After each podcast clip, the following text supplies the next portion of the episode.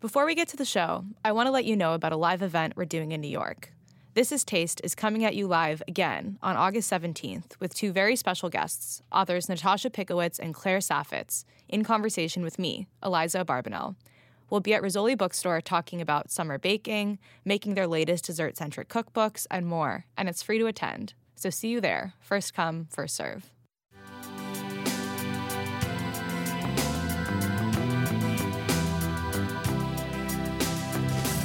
The whole bizarre foods things of like I'm gonna go eat the grossest thing I can find, but it's like it's not gross to a, a very large group of people. So uh, we always like to approach just a new food or just food in general with like a pretty open mind.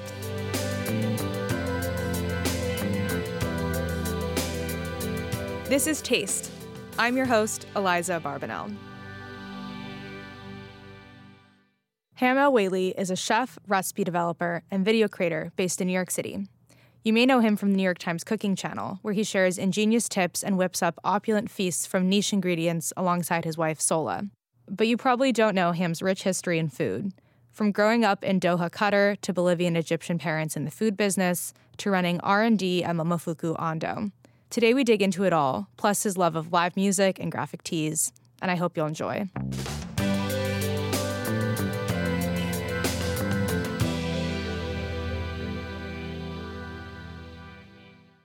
Hi, Ham. This is Taste. Thanks for coming on the podcast. Hi, Aliza. Thanks for having me. I'm excited to be here. That was like the most formal hello we've ever done to each it, other, probably. we we've already said hello downstairs, so we, we this is like the the podcast hello, the official hello, the official hello, and the official first question. I guess I'm curious, what have you eaten today? What's been good? Oh, okay. I'm not a big I'm not a big breakfast person, so I usually have a smoothie or like a protein shake or something in the morning kind of to get my stomach going because if I have something too substantial, I just feel a little nauseous. So I had protein shake with some chia seeds in there in the morning. Um, and then I got some tacos for lunch. There's a Tacombi that opened in my neighborhood recently, and I'd been wanting to check it out. So I just popped out really quick. I grabbed some suadero tacos, which are which were really good. Wow. Highly recommend. And they're pretty tough to find in New York. They're not nearly as good as uh, Taqueria Ramirez's though. They're, I was gonna they're say. Like, they're like top tier, next level tacos. But it's like if I don't feel like going all the way to Greenpoint, it's like it'll do. It's good to know because I feel like Tacombi is something that when I first moved to New York, I went to as a lot of people do when they first moved to New York. And then it's been a minute since I've gone, but sometimes, you know, they're all over the city. I feel like they're mm-hmm. kind of it's a good taco option. So it's good to know that the Suadero was was doing it for you. Yeah, it's like it's it won't be the best taco in town, but it's definitely not the worst. It's it, it's like a means to an end. It'll it'll get you your it'll it'll like satisfy your taco fix. Their pastor isn't bad as well. Okay, good to yeah. know. Hot tip. If you're if you're in the East Village. Uh, I feel like Yellow Rose is your go-to spot though. It is, but it's they're different. So tacos are like it's a broad category. So if I'm feeling Tex-Mex flour tortillas, then Yellow Rose is unbeatable. I feel like there's no one doing it better than them in the city.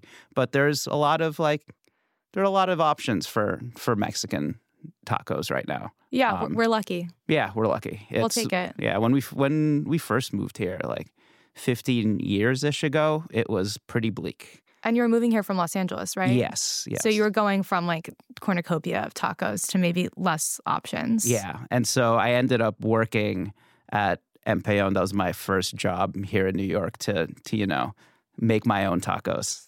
yeah. What was um what kind of tacos were you making at Empellón? So it was um all all kinds. So yeah. it it isn't really really it doesn't focus on regions. It's kind of like Mexico as a whole. So we did barbacoa tacos, we did Baja style fish tacos, we did like carne asada tacos. Like there, so it was a great way to kind of learn about Mexican cuisine as a whole because I've never cooked it professionally before, but I learned a lot. I learned about salsas, I learned about the different regions, I learned about adobo, learned about like cochinita pibil, or I learned a lot, like proper guac technique. People think like you just throw avocados in a bowl, mash it up, and then no, there's like proper avocado technique. You want to fold it, you want to fold your mix-ins into your avocado like as gently as you're folding in the egg whites into a souffle because I like to, you want to be able to identify all of your mix ins in the guac. Like you want to see that cilantro peeking out, you want to see that onion peeking out. You don't want it just to be mush because I feel like there's a fine line between like perfect chunky guac and just like borderline baby food. Yeah, I love that. Is this also where you learned the technique of um, pushing avocado halves through like a mesh uh, tray? What is it Oh, even called? Um, yeah, a wire rack. A wire rack? Is that where it came from? That is where, because we were making like cases and cases and cases worth of avocados every single day, like right before service, because you want to make your avocado as close to serving as possible, just so it stays really. I feel like once the acidity from the lime gets into that avocado flesh, it kind of, it- it's not bad by any means, but it turns it into something else. You Mhm. kind of want that acidity floating above the fat so you get like, you, you get that gradients of textures as you eat it and like flavors and tastes. So you get like the fatty and the acidity and the crunch and the and the herbaceousness. So if it just sits together for too long and it's just overmixed, it just becomes this one mass of thing that that's not great. So yeah, so that much it, it's a necessity when when you're making that much guac, you can't really scoop it out with a spoon and then chop each avocado into little cubes like just splitting all the avocados. It would be like six cases, all split, and then we'd assembly line it. So someone would split open the avocados and pit them, pass it on to the next person who would um, press it through the wire rack into a big hotel into a big hotel pan or bus tub, slide that down to the person who would gently fold in all the mix-ins. It's like it's a process. It's streamlined. it's streamlined. and it makes sense because you also have like an industrial like kitchen dishwasher. So you're like this is a tip that I've seen you do on a New York Times cooking video before, and I don't have a dishwasher, and I'm not making a restaurant's worth of guac, so that's not something I have tried. But there's been a lot of other ones that I have. Uh, picked up that I think we can get into, but maybe just to zoom back for a second, I want to talk a little bit about your background because I think that maybe it's something people don't know as much about you. Like, can you tell me a little bit about what it was like for you growing up, where you were, and like what kind of food you were eating? Uh, yeah. So I'm Bolivian Egyptian. My mom's Bolivian, my dad's Egyptian. They met at Howard University in DC, and then they got married and moved all the way to Qatar, um, where I was born and raised. I don't know why they moved. Like that that like bit of information in the story is all has always been left out. Even though I ask, it's like one of these like immigrant parent secrets that I will never know. Mm-hmm. Um, so my dad got an opportunity um, running a couple of supermarkets in Doha.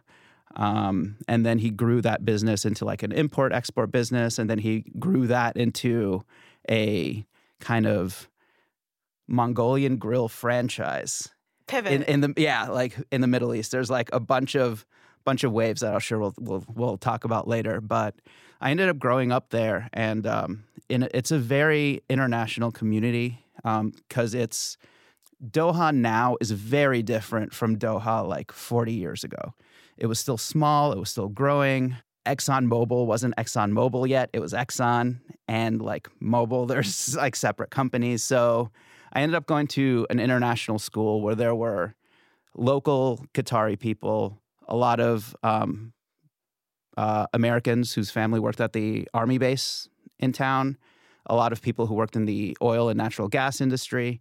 And then there was this whole like wave of just general people from all over the world who were just there like either being doctors or like managing random businesses or so i like kind of fell into that group um, so i grew up eating bolivian food but through the lens of like middle eastern ingredients things that you can find there egyptian food that my mom learned from my dad's like friends and family members um, my mom also really liked the Julia Child cookbook. I actually still have her copy of it. So we had we would have like a random roast chicken dinner out of there.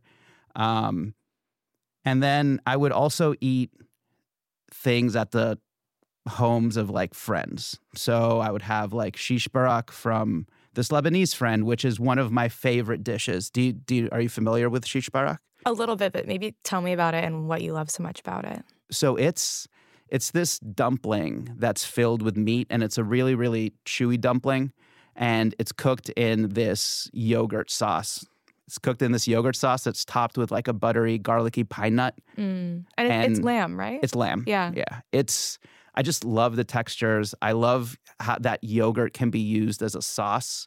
And there's like some good technique there because you, when you heat up yogurt, it breaks.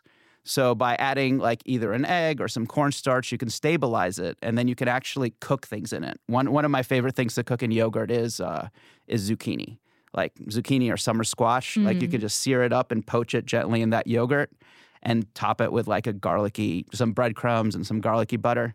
So so delicious. So I really liked liked that let that technique of cooking in yogurt. And then, I mean, the dumpling's pretty much just pasta. So it's like a, a ravioli cooked in yogurt sauce. What's not to love? Yeah. And I think Sohla maybe developed a recipe that was like a pasta inspired by shish yeah. that I've made before. That's right. Yeah. That's right. That's right. That, I love that, that, recipe. That was inspired by shish barak that I've made from her for her. Yeah. so you see, you see the trickle down effect coming from all the way from from Doha. Yeah, your kitchen is like the most collaborative kitchen in the entire world, probably. yeah, and like I grew, had pancit. I had so Filipino pancit, which is like the stir fried noodle dish. So there was there was a lot of international food that I just grew up eating, and um, I also grew up in a very large Brazilian community because my mom, uh, when she left Bolivia, she didn't go straight to the states. She went to school in Brazil for social work. So, and she ended up being a social worker in Brazil for a couple of years before she moved to the States. So she spoke Portuguese fluently. She cooks Brazilian food really, really well. And she, there isn't really a Bolivian community in in Doha. There isn't really a. It's tough to find a Bolivian community anywhere. I think there's a pretty big one in in Virginia in the states, but there's like it's tough to find Bolivians outside of Bolivia. Uh-huh. So she kind of there there are a lot of Brazilians in in Doha because they're really really into football there, soccer here. Mm-hmm. Um, and so they they would hire a lot of Brazilian coaches and trainers to to move there and kind of train their team because they were the best in the world at the time. Um, some may argue that they're still the best, but that's not my debate to have. It's a different podcast. that's, that's yeah. a whole a whole other podcast. Uh, so she befriended them, and that's that's where we spent a, spent a lot of our weekends. They'd have uh, churrascos, which are like Brazilian grills. So I I would have feijoada on the weekend. I would have like grilled picanha with farofa, which is probably one of my favorite things to eat. So it's like a toasted tapioca crumb that's really buttery and crunchy, and you just they treat it like a condiment. So you can sprinkle it on top of uh, your beans. You can sprinkle it on top of rice. You can sprinkle it on top of grilled meats. So I would sprinkle it on everything. So for me, it wasn't a condiment. My like plates, whenever I went there, would be like 50% farofa. I, I loved it. Um, so there was there was like a lot of different things that I grew up eating, and I didn't really think of it as international food. It was just like food to me because I, I didn't really think of where it or where it came from or where anyone was. It was just like these were the this was the community I grew up in. This this is like all I know. This is the food I grew up around. So it didn't really feel foreign or strange or weird to me. So I, like food always just I never really had. I feel like a lot of people now put food in like these boxes. Like this food is from here. Mm-hmm. This food is from here. Like it it just. But it's like it's it's food. It's food. It's delicious and embrace it. Learn how to make it. Learn how to do it well. I think it's important to know where things come from, but a, like a lot of food evolves. Like, and th- that's why, like, when I when I think of the food I make now, I feel like a lot of people ask me, "Oh, what kind of food do you make?" And it's like, it's not. I, I make American food because I I'm an American with all these different experiences, but I use American products with techniques I may have learned elsewhere. But it's all American food. Yeah. How do you feel about the term fusion food? I don't like it. Why? I don't like it at all. It seems well fusion food makes it feel like things are forced together. That's what I think of with fusion. It's like you're taking this thing and fusing it with this other thing. Yeah. Fusing it like it kind of it's a very exactly. It's a very active word and it I feel like it I don't know why, but I feel like it kind of has like a negative connotation. I think it definitely has a negative connotation partially from an era of like white chefs fusing together cuisines that they like didn't necessarily belong to or like have the same kind of education and background from. You think about like the 2010s and fusion food, maybe. Yeah, like we're gonna take like we're gonna take bulgogi and top it on top, put it on top of nachos. There's like Korean Mexican fusion. And it's like it's like I don't I don't know about that. Like it, it's like that's fine. It's delicious. Like you can like that um Roy Choi. Yeah, Roy that's Choi, exactly. Yeah, Kogi Roy, taco. Roy Choi famously does that, but it's it's not fusion food. It's his food because right. he's Korean American. He grew up in California around a lot of Mexican food. It's not a it's not a fusion. It's it's Roy Choi's food. It's him. It's like it's it's this it's this thing that that makes sense to him because it's a part it's an expression of the community he grew up in. That's that's all it is. And I feel like fusion kind of dumbs it down. Yeah, I appreciate that. So you grew up this like very well-fed, curious kid. When did you decide that you wanted to make food your career? So I um I was always into food. Uh, my favorite show growing up was Yan Can Cook.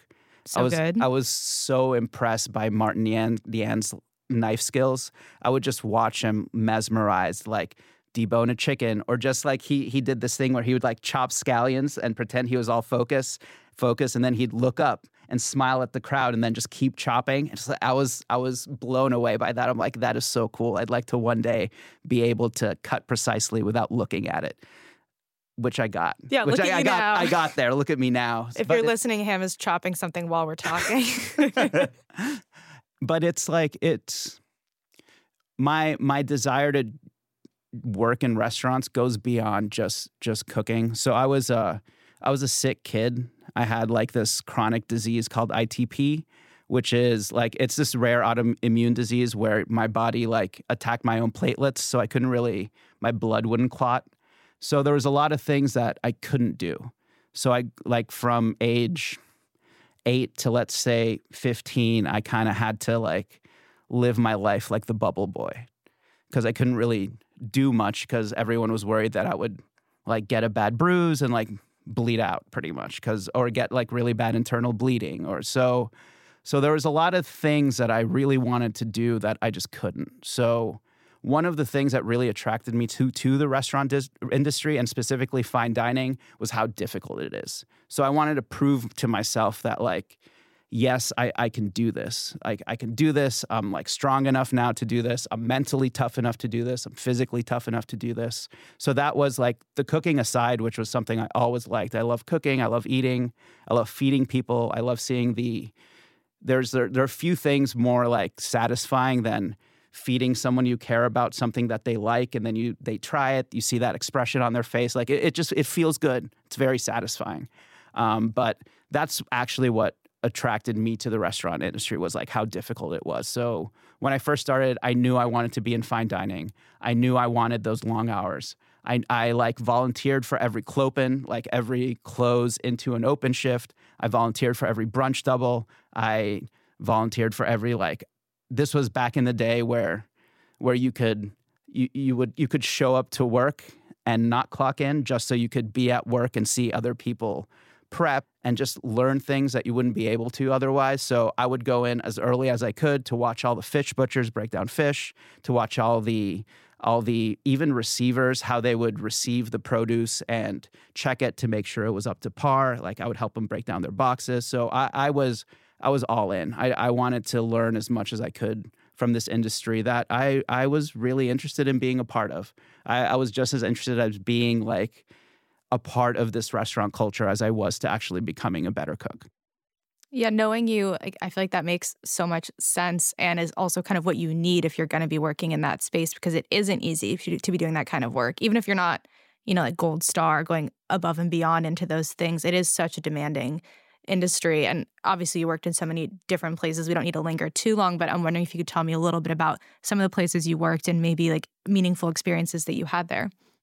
Uh, well, my I I, I did my um, externship at WD50, and that I think was one of like the more formative jobs that I've I've ever had. Period, because it wasn't so much about what I learned. They really what like Wylie Dufresne and and his team at the time really pushed forward was the idea of understanding the whys behind cooking and not just the hows. So everything came with an explanation, which I love. So it's like we cook our pork this way because of this, this, and this. We cook venison this way because if you cook it as slow as you do the pork, it tends to be gamey and get a little mealy. So we actually cook it to this temp. So understanding the the hows, the hows, the whys, and all those little parts really helped me become a better cook. So it, it was it's kind of like experiencing Harold McGee's on food and cooking in real time around me, and um, and just the general culture of of how they put creativity at the forefront. I I never since since I was so Doha's like Qatar in general, like it, it's conservative and a pretty conformist society, and I like always struggled with that. So I, I never really. I, I feel like rules are made to be broken. That's just how I, unless you can explain to me why this rule has to exist, like if I will explode if I break this rule, I, I, I don't really, I, I think most rules are just made up by society just because they feel like these, like there, there's no reason for most of them. And I really liked that they didn't really believe in rules. They're like, it doesn't, if this tastes good, if this is an interesting technique that pushes the boundary, like they they tried they tried to make every dish different. They didn't like to repeat techniques. They didn't like to repeat flavor profiles. Everything needed to be new. So they were constantly pushing for not just correct technique, but new technique, new ideas. And being in that hyper creative environment really kickstarted my brain into thinking about food in a different way. Yeah, that makes a lot of sense. And then where did you go from there? Or maybe where did you go before you decided to pivot into this era of doing more like recipe development, video, like this era that you're in now? So I, I worked in fine dining for for a while before uh, Sohla and I opened our own restaurant, Hail Mary. Um, once that closed, I was kind Which of in timeline. That was like 2017, right? 2017. 2017. Yeah. Um, once that closed, I was kind of in a panic, like, because uh, you're you put in everything you have into this project and like financially everything you have. So we we closed, and then I was just I just felt the panic of like, okay, I need to find a job that I think is secure. So I I worked I worked at a Momofuku spot called Ando, a startup. Um, which was this was the delivery only Momofuku. yeah, this was a delivery only Momofuku. Um, it was it was a lot of fun. I learned a lot of things there. I th- that was my first foray into kind of casual dining. I'd mostly lived in the fine dining world, and I actually wished I had spent more time in the casual dining world before opening a restaurant because we opened a diner. So, opening a diner with a full on fine dining mindset, mistake. You opened a diner where like Sohla was making the sprinkles herself. So, the fine yep. dining was all still there. it was all very much st- still there. Like, we were, there was one dish where we made soft, soft tofu to order from fresh soy milk that we made ourselves. We grilled our burgers on a uh, on a Japanese grill fueled by white binchotan, which is the most possible the most expensive charcoal that you could possibly find on this earth. That's so, insane. And also people didn't like get that really. No, no because we were we were weird. Like we didn't we felt like no, it's a little we, we don't want to put that on the menu. It's a little too gauche. So let, us just let's just keep it chill. We'll just say burger. They'll oh, get it. No. So it, it, was so many mistakes, so many mistakes. And then people would be like, "Why is this burger fifteen dollars? It's just a single patty with American cheese and bread." We made the bread. We made the American cheese with Époisses, which is expensive. which also, you know, today in 2023, a burger that hasn't been made in that way at all would still be at least $15 on a rent, on a menu in New York. So yeah, de- definitely easy, easy. 20. 20. Yeah, so I, I wish I had I wish I'd done that because casual dining is is just as difficult. It's and that ties into a lot of what I'm doing now, which is developing recipes for home cooks. So worked at Ando for a while. That ended up closing. And then after that, like after experiencing two closings back to back in less than a year, I was kind of done with like startup restaurants and and and like independent restaurants. I wanted to go big. So I ended up working as a as an executive corporate chef for uh, E2 Hospitality for for a few years, which also was a very gratifying experience because you learn a whole other um, skill set that I didn't have before because I was managing big teams across the city, and that I think it was that experience and work working with the people that I did there. I really learned how to become an effective manager, and actually, which is just as important part of being a chef as being able to cook well.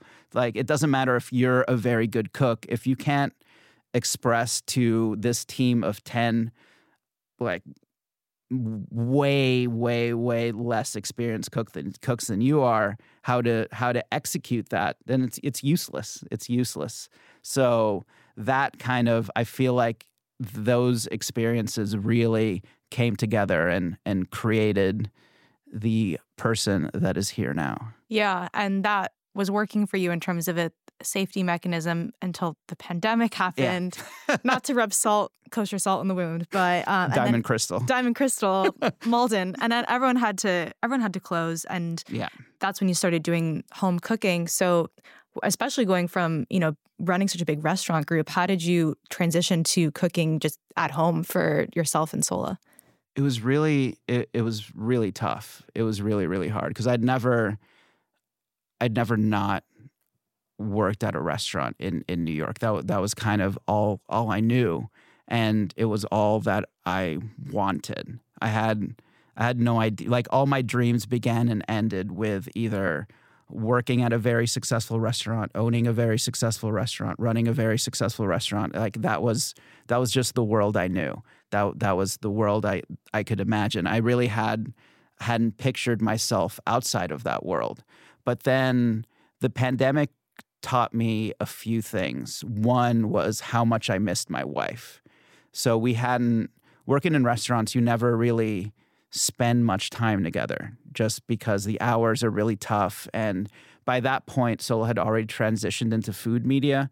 So at least before, when we were both in restaurants, we were both working the same hours. We're both coming home at the same time. So we're both kind of living the same life. But when I was still in restaurants and Sohla had already kind of transitioned to to still long hours, but quote unquote a day job where she was home in the afternoons, it felt I felt an even bigger disconnect. It was like we were just coming and going because the times that I were exhausted, I was exhausted was really not the time she was exhausted. We didn't have weekends together, so I, I would say that was even that made it even tougher because when we were in restaurants, we still like kind of advocated to get the same days off, which is something that a lot of restaurants do. If you're you're in a if you're if you're a couple of restaurant people and you talk to your manager, most of them will be like, okay, what days off that she does she or he, mm-hmm. she, what what time off do, do they have? And then we can try and finagle some things so you at least have one day off together. That's a very common ask in in the restaurant industry. It's it's not that big a deal, but it's it, it was tough to to just because there was no overlap because the days she had off were Saturday and Sunday and I could get a Sunday off once in a while but there's no way you're getting a Saturday off in, in like the restaurant industry. Mm. If mm-hmm. you do, you're probably bad at your job and they don't want you around on a Saturday because it's really busy. Um, but that the pandemic just made me realize we were spending a lot more time together. It's like, wow, this we were cooking together in a way that we hadn't since you know the first time we got together because when we first got together we would just we'd cook all the time we'd we'd we spent probably six to seven weekends in a row just making mole poblano until we felt like we perfected it. And we would just make it over and over and over again. We're like no we had to toast it a little bit more. We got to burn the plantains a little bit more. We got to blend the the nuts a little smoother. And we we just it just was years of not experiencing that again. So pandemic hit, we start experiencing that again. And it's like, oh wow, there's like this whole relationship that kind of went unattended. Like it just got kind of got pushed to the side and forgotten. And so the pandemic really helped grow that that relationship, which was which is something I'm I'm like very grateful for. like yeah, the like six week long mole poblano uh, or was it Poblano? Mm-hmm. Yeah, that project. That's like the most romantic thing I've heard for you two. That's so cute. And, yeah. and it's really like, you know, the mystery menu videos that you do together for the New York Times, like your rapport is so evident and I, you know i read youtube comments because i love this series of people talking about how they should show you two and like couples therapy to people and i think what people maybe don't know is you ran a restaurant together like you had this whole career of like what people are seeing is the result of like so much practice collaboration between you two that mm-hmm. like maybe that isn't communicated you know yeah it's like we we weren't like this magically. It didn't like it didn't just ma- we didn't see each other and Im- immediately became these people. That's something that that is kind of missed when you see just a YouTube video and you don't see all the context or anything around it. Like it took a lot of work to get to work, like active work, a lot of communicating, a lot of like we're we're kind of each other's therapists a lot of the time. So there's a lot of communicating and work and time that goes into getting a relationship to that point where you feel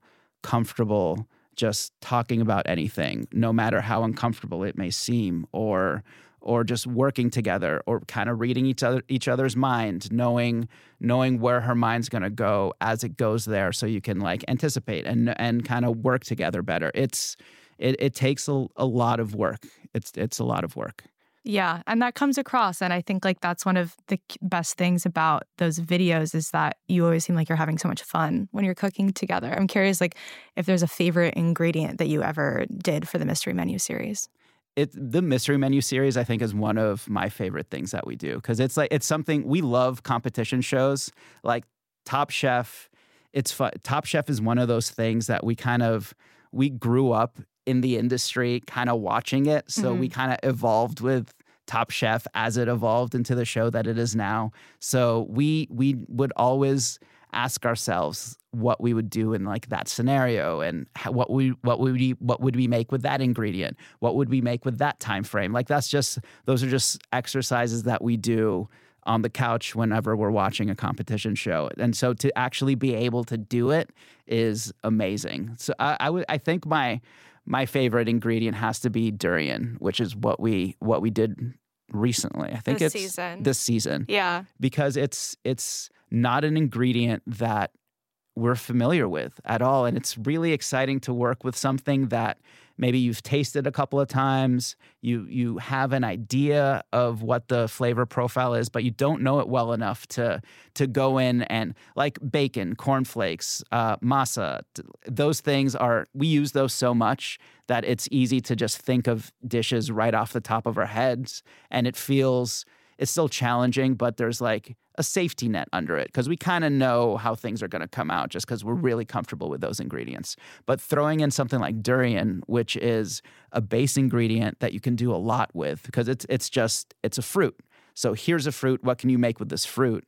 And it has such a complex flavor. So it's like it's funky, it's sweet. It has like some allium notes in there, which is also which is weird for a fruit, but it it's it was a lot of fun. That that's I think I think my favorite episode so far. And it's a sweet episode because durian has this reputation of being, you know, very pungent, like mm-hmm. not good, some people would say. And you two don't have that reaction at all. You're so excited to cook with it and you make such delicious looking things with it. it have you cooked with durian since doing the video?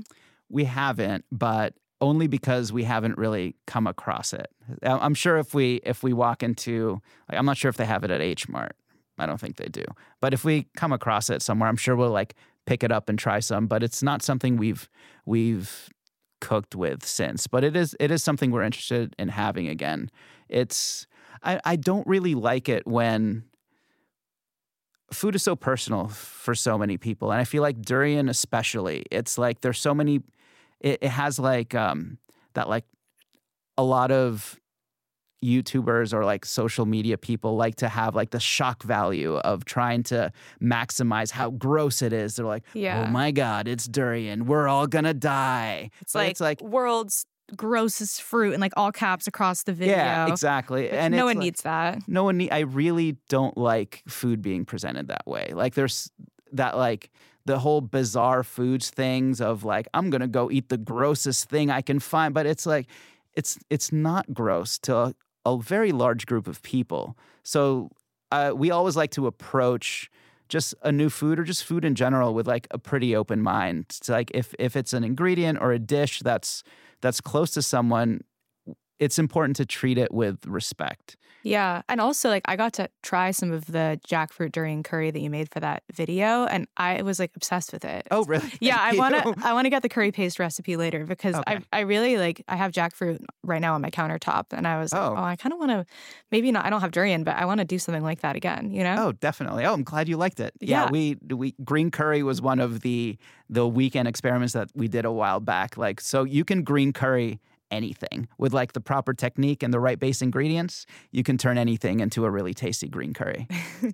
Another thing i like about these videos is that they get to showcase your graphic tee collection which is just so good and i'm wondering like Thank if you, you. have any holy grail graphic tees. Okay the graphic tees. I i like i really like going to shows but i even when I, I was a kid, so like I, I was really into music when I was younger because it was like, like I said, it was a very conformist society and so like many kids like my my way to like rebel and break out was was to find interesting music i liked which was a lot of the times like things that you can really find around there it was, it was it's very much a billboard top 40 town. Mm-hmm. So breaking away from that was my way of like, oh, I'm I'm different. Like you like you do when when you're when you're when you're younger. Yeah, you, I'm different, and you can tell because I'm wearing this sick T-shirt. Exactly. Look at my Converses; they're untied. like that. That was kind of that was kind of the way. Or like, uh, I have a T-shirt on, but I'm wearing my dad's blazer on top of it. I'm quirky like I mean, that. I would wear that. Yeah. Yeah, it's a good move. I, I, still do that now. Um, so that's like that. That's I I I still kind of dress like I'm a child now. I guess. Um, so the graphic tees, I I always wanted to be somebody who went to a lot of shows. Like I, I, was, I'm really, I really, there's few things as satisfying as being in a very just you feel the energy in a concert where everyone's really into it and really excited to see the performer and know all the words. Like you kind of the hair stands up on your arm you get like some goosebumps and you just you just feel it. And that's you can't really get that from a lot of things. So that's one of the reasons why I like going to shows so much. And I try to get I I don't believe in getting like just band shirts online I feel like you need to get it from the merch table. That's like that's the, the that's like my rule for so like all the all the band shirts that I wear, they're like from shows that I've I've gone to. Um, and I think probably the one that I like the most would be the or my holy grail tee would be the my Japanese breakfast one, just because that was the first show that I went to after the pandemic. So when I first moved here before just first first moved here. I was 20. I started going to shows um, in Manhattan. I, I, moved to Jersey. That's that's where my dad was living, um, and then I stopped because I was in the restaurant industry. Didn't have time. Didn't have the means. It just wasn't something that could happen. So that Japanese breakfast show right after the pandemic was probably the first show that I had been to in over 15 years. So it was like it was a big it was a big deal. I was really excited. I was really looking forward really looking forward to it and it it was totally worth it. And I loved it so much that that kind of kickstarted my my like desire to go to shows again. So so that's I think that since it like marked the beginning of this new show going ham, uh, I would say probably Japanese breakfast tee. I love the ham renaissance of going back to shows. Okay, so that was your first one. Is there one that you went to recently that was really fun? Um, so I got tickets to go to Carly Rae Jepsen yesterday at Pier 17, and I don't know if you heard, the show ended up getting canceled like four, four or five songs in because of the thunderstorm, and they rescheduled for now. It's right now. It's right now. Oh, Ham, if you had told me, we could have rescheduled. Oh no, it's fine. This is this is this is totally fine. Oh, but I love Carly Rae Jepsen. She's amazing. She's amazing. We could have gone together instead of doing this. That would have been great. Um, so I was like, it was one of those shows like where you you could feel it in the crowd, like what we were talking about, yeah. like that like special energy where everyone's super excited to be there. Everyone knows all the words. Everyone's jumping around, and as she started she she did run away with me, and then it starts raining at the end. It's like, oh, this feels really special right now. This is going to be awesome.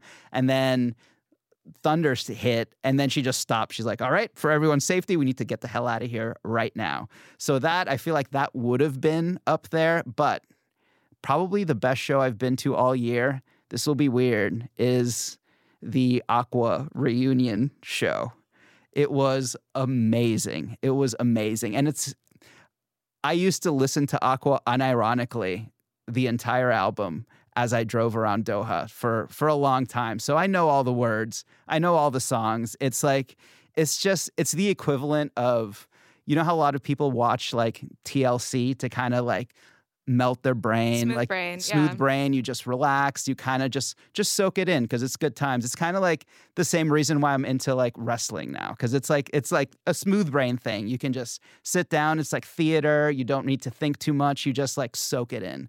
So that's like what aqua was to me. So being able to relive that was really really fun and they put on a good show and aqua fans are maybe some of the best fans that I've seen at any concert. They go they go for it. They dressed up, they sang along, they jumped around. It, it was great.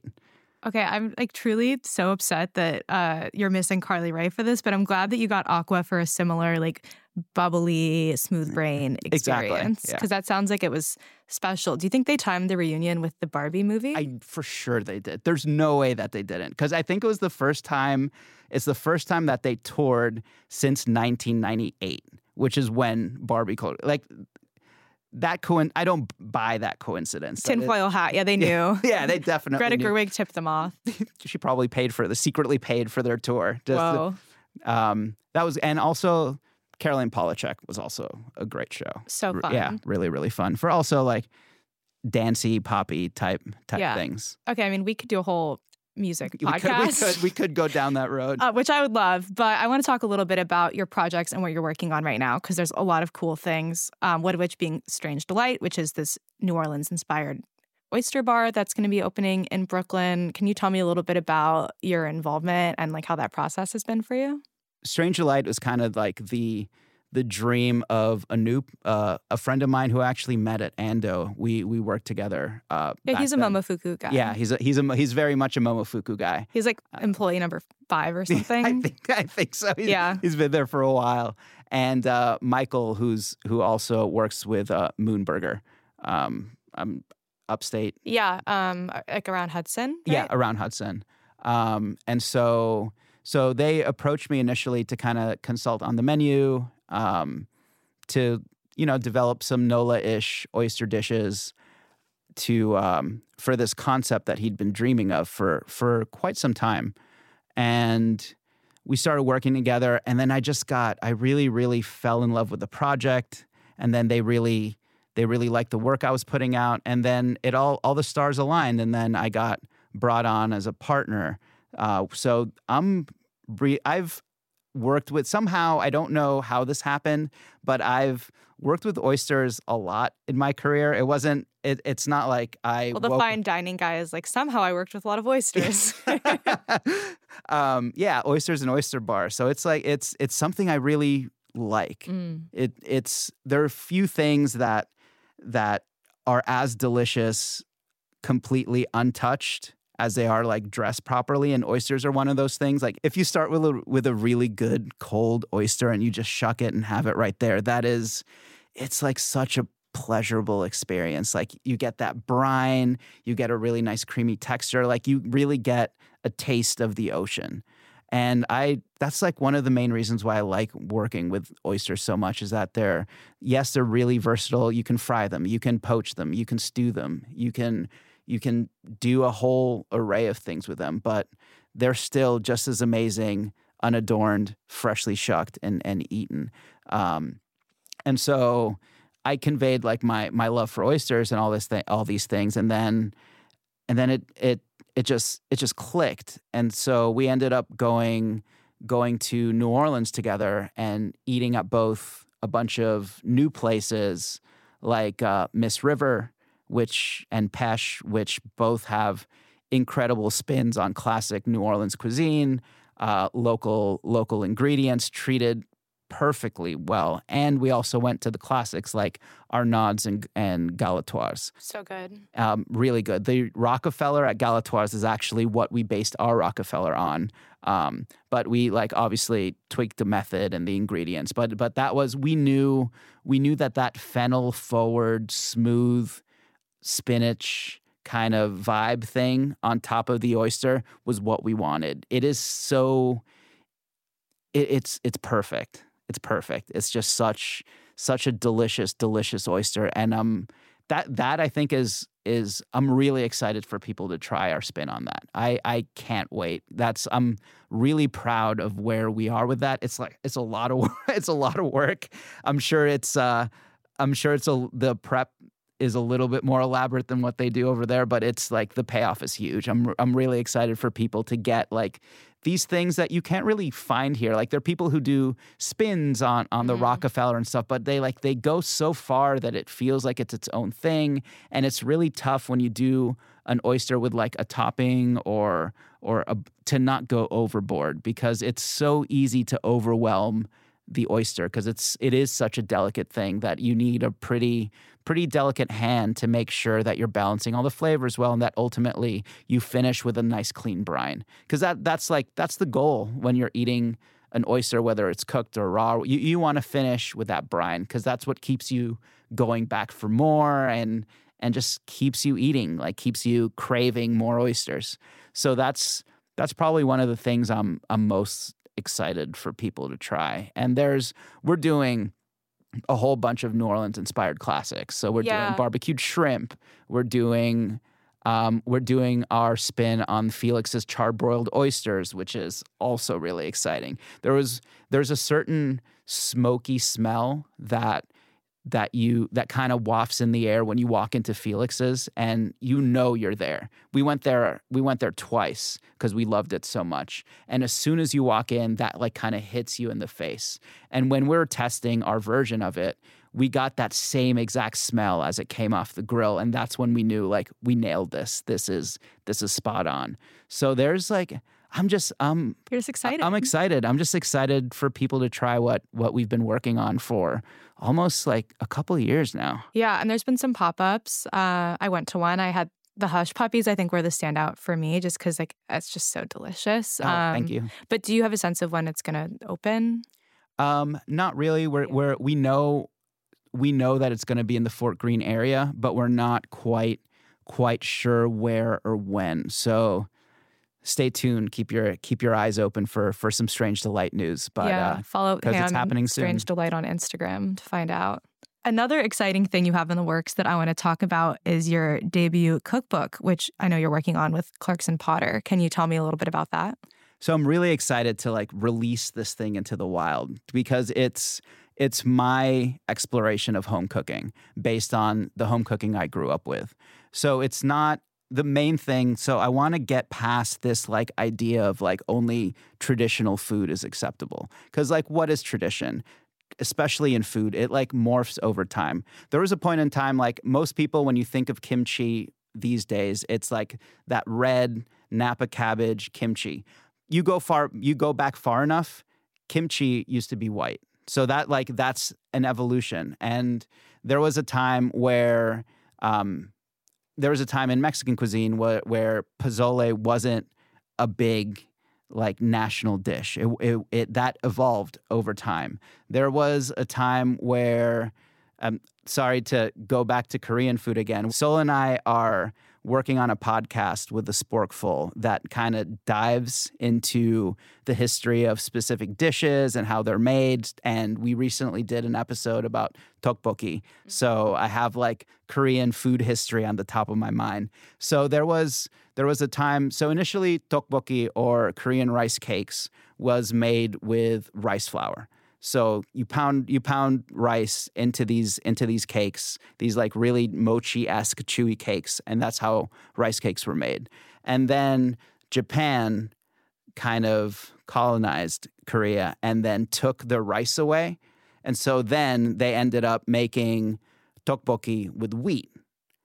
And once that was over and they regained rice, tteokbokki went back to being made with rice. So it's like at a different point of time, there was a different thing that was considered traditional because food changes, it morphs based on on techniques available at the time, equipment available at the time, uh, ingredients available at the time. So that it's like an ever changing thing. What's like traditional now may not be traditional in 50 years. Or like if you think about it, tomatoes are such a cornerstone of what we consider Italian food today tomatoes aren't from Italy. What did they eat before before before they got tomatoes?